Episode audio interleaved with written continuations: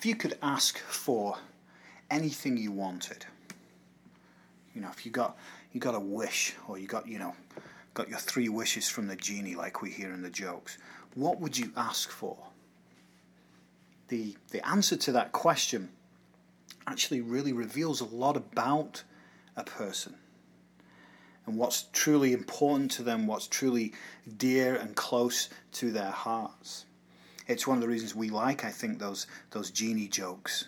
Um, because they're kind of a parody on the things that people ask for. More often than not, of course, we ask for uh, material things, don't we? For riches and wealth and, uh, you know, mansions and those kind of things. It reminds me of the joke about the person who who found a lamp and rubbed it, and sure enough, out pops the genie, and the genie says, You've got three wishes. And the person says, Okay, well, my first wish is I wish that there weren't any lawyers in the world at all, that all the lawyers in the world would just be removed. And the genie says, Okay, done. And by the way, you don't have any wishes left. And the person says, What do you mean? I got three wishes. I thought I had two left. And he goes, Well, sue me. but that question, what would you ask for if you could ask for anything? Is, is such an important question in our life. Um, and as we read this passage today from, from the seventh uh, chapter of Matthew's Gospel, we're really sort of getting at this question of, of what we would ask for and what would God give us. And as we look at this, uh, this passage here on the surface of it, as we read this, you might question if what Jesus says is true. Listen again to verses 7 and 8 of chapter 7 here. Jesus says, Ask and it will be given to you. Seek and you will find.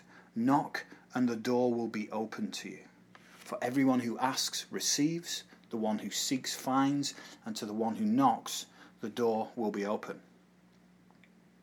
Now, I bet there have been many times that you've prayed and asked God for something and you've not received it? How many times have you looked for something and you've not found it? Or prayed a door in your life would be opened, such as a new job opportunity or a new home, and it hasn't happened? We've all felt disappointed at God because we didn't receive what we asked for. We didn't find what we were looking for, and that door remained closed. Perhaps you're still in a place of bitterness towards God. Perhaps you're, you're questioning His goodness or if He even exists at all because He seems silent in the face of your requests. Ask and it will be given to you. Seek and you will find. Knock and the door will be opened to you. I'm sure there are plenty of you listening right now who are thinking, yeah, I don't think so. So, what, what does Jesus mean here? Well, he, he gives us three clear imperatives ask, seek, and knock. Ask, seek, and knock. And the first thing to note is that they are they're all these are all in the present tense. These are present tense imperatives. And what that really means is, is that we are to be persistent in these things. It's why I like the New Living Translation here, because it, it translates it. We are to keep on asking, we are to keep on seeking, and we are to keep on knocking. And to understand better what Jesus is talking about here, I want to frame what he is saying in a negative light. And what I mean by that is we have to look at what Jesus is not saying. He's not saying, ask for anything and it will be given to you. Jesus is not saying, seek anything and you will find it. And he's not saying, knock on any door and it will be opened. That's not what Jesus is saying you know, if anything, we could take it a step further and say the following Ask for the wrong thing, and you will not be given to you. Seek the wrong thing, and you will not find it. Knock on the wrong door, and it will not be opened. And ironically, when we look at it like that, do you see how often God does not answer our prayers and give us the desires of our heart because He's actually protecting us? Uh, Tim Keller, a, a pastor and author, he said the following quote, Sometimes the best way for God to answer our prayers is not to answer them. You know, this reminds me of, um, of when I was about uh, 11 years old. And um, I was uh, uh, the UK uh, education system's a little bit different to here in the US, where we, we basically have what we call primary school and secondary school, and secondary school is really the sort of equivalent of of high school um, here in the US. But we enter into secondary school at age 11, and so I was around 10 or 11, and um, my brother, who's seven years older than me, he was at a, um, a, a really quite prestigious school um, that he'd managed to be able to go to because my grandparents had helped uh, helped out with that, and. I wanted to go to this school too because I really looked up to my brother, and you know he was at this school, and I, I just wanted to go to this prestigious school as well. And so uh, to to get in, you had to take an entrance exam. And, and, so I'd been taking extra tuition outside of school to prepare for this exam, and I was just, you know, even at that young age, I was asking God, please, please let me get into this school and um, I took the entrance exam, and and I failed. Uh, and not only did I fail, apparently, according to the teachers who spoke to my parents, I, I did really bad, really bad. And I was, you know, as a, as a young kid, I was just really, really upset and devastated by this because um, it meant I wasn't going to be able to go to this school. But as a result of that, as a result of God not answering that prayer that I had pleaded with Him for, I ended up going to a, um, a public school that had a fantastic music program, and it was largely through being at that school that my whole passion for music t- took on a new level. It was what uh, brought me to the US to go to Berklee College of Music. That's where I went, met Sarah, my wife. Um, and through Sarah, we started going to a church where our faith really became alive. And it was through that that I got interested in going into seminary and becoming a minister. And here I am today, largely because I didn't get that prayer answered when I was uh, 10 or 11 years old. And sometimes we, you know, we have to realize we have to trust God sometimes, even when we don't understand. And so when we look back at verses 7 and 8 here, they don't mean that you will be given whatever you ask for. As we know, life doesn't reflect that, right? No, what it means is that God will give you what He deems best. You see, God ultimately knows what is best for us. We actually don't always know what is best for ourselves.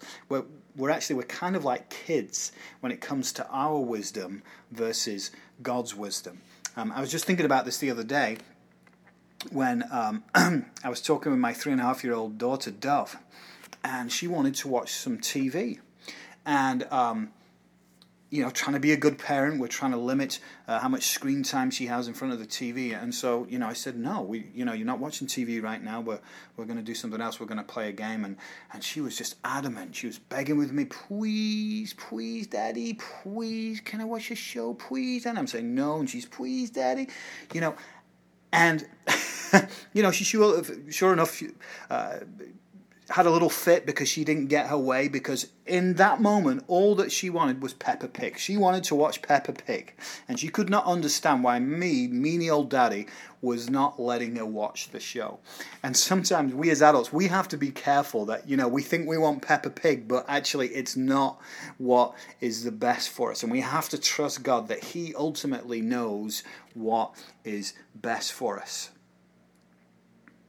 So I know what many of you might be thinking right, right now is well, how are we supposed to know what to ask for then? How are we supposed to know what to be looking for, and how do we know which, which door to knock on? Well, the first thing we have to remember is that more often than not, the things that we tend to ask for are usually material things. You know, we want more money, we want a better job, we want things to go a certain way in a relationship. And none of those things are wrong in of themselves, and we should present our requests before God because He is a good and loving Father. But remember what Jesus tells us just one chapter back in chapter 6 of, of Matthew, uh, verse 32. He tells us that the pagans run after such things, and that our Father in heaven already knows that we need these things. Okay, we and we have to remember this is all part of, of one big discourse by Jesus, uh, the Sermon on the Mount. And Jesus is not saying we shouldn't ask for those things, the, the material and the practical necessities of life, but he's saying, I've got something of far more worth to give you if you'll only ask, if you'll only seek, and if you'll only knock. And what is that? That's me. Jesus is saying, I am the most precious thing I can give you. Jesus is saying your expectations of what God wants to give you are too low. You're not thinking high enough. You, you, you lack imagination. Your requests aren't grand enough. You're thinking too small. And Jesus makes the point in verse 9 and 10 that even flawed, imperfect parents try to give good gifts to their children. And that they're not going to give them a stone for a loaf of bread or a snake for a fish. And so in verse 11 he says, If you then, though you are evil, know how to give good gifts to your children, how much more will your Father in heaven give good gifts to those who ask him? Now, this, this verse is a pivotal verse in this passage, and there are two very important points that I want to draw out here. Firstly, number one, notice how Jesus says, If you then, though you are evil, know how to give good gifts to your children. Jesus doesn't say, If we then, who are evil. You see the difference there? Jesus is not sinful like the rest of us. And this sentence highlights that, that Jesus is sinless and perfect, even in his humanity. The second point is that God the Father is for us. He's for us. It's His desire to give us good gifts. God is not mad at you. He's not disappointed at you or angry and wanting to punish you. He's not vindictive or cruel or petty. These are all distor- dis- uh, distortions and lies about who God is. He's excited to give you good gifts. How much more will your Father in heaven give good gifts to those who ask Him? Knowing what to ask for, though, is key. And for example, asking, say, uh, Dear Lord, would you please give me a red Ferrari? I promise to use it to deliver food to the poor. Eh, probably not what Jesus had in mind when he said, Ask and you shall receive. But what about if you ask, Lord, I want more of you in my life? I want to know you more deeply and follow your ways more faithfully. Now you will seek and find. But here's the thing don't do it half heartedly. Don't half heart it. Don't half heart your faith. Many of us only kind of seek God. You know, ah, maybe two or three days out of seven we'll try a little, hey God, are you there? Maybe I'll open my Bible once in a while. Maybe I'll, yeah, okay, I'll, I'll do five minutes of prayer. But listen to what Jeremiah 29, verse 13 says. You will seek me and find me when you seek me with all your heart. How many of us are really seeking God with all our heart? Proverbs 8, verse 17 says, I love those who love me, and those who seek me diligently will find me. Those who seek me diligently, seek God diligently and with all your heart, and you will find him. But if you're half hearting it, you can expect half hearted results. When you seek God diligently and with all your heart, the door is opened to the Father's good gifts. So, so what are the Father's good gifts? I mentioned earlier that we often ask for material things and that essentially our expectations, our desires are too low. Now, God has something much better for us, something that lasts forever rather than something that will fade and rot and decay. Listen to 2 Corinthians chapter 4 verse 18. Paul writes, "So we fix our eyes not on what is seen, but on what is unseen, since what is seen is temporary, but what is unseen is eternal." God doesn't want to give you something that is, is going to spoil and fade over time. Those things are temporary, and with time they will become useless and worthless. And if we still have any doubt about what kind of gifts God desires to give us, then listen to the parallel account of this in Luke's Gospel. So we're reading from uh, Matthew's Gospel right now, but the same story is also found in Luke's Gospel in chapter 11. And in verse 13, it reads, If you then, though you are evil, know how to give good gifts to your children, how much more will your Father in heaven give the Holy Spirit to those who ask him? That's the most precious thing God can give you Himself. It beats any red Ferrari by a long shot. So, do, do, you see what Jesus has been saying all along? What he's really been saying is ask for me and you will receive. Seek me and you will receive. Knock on my door, and I will open it. God is the greatest gift He can give any of us because there is nothing greater and of more worth than God Himself. I mean, think about it. If God were to give you anything less than Himself, He would be giving you second best, and we don't have a God of second best.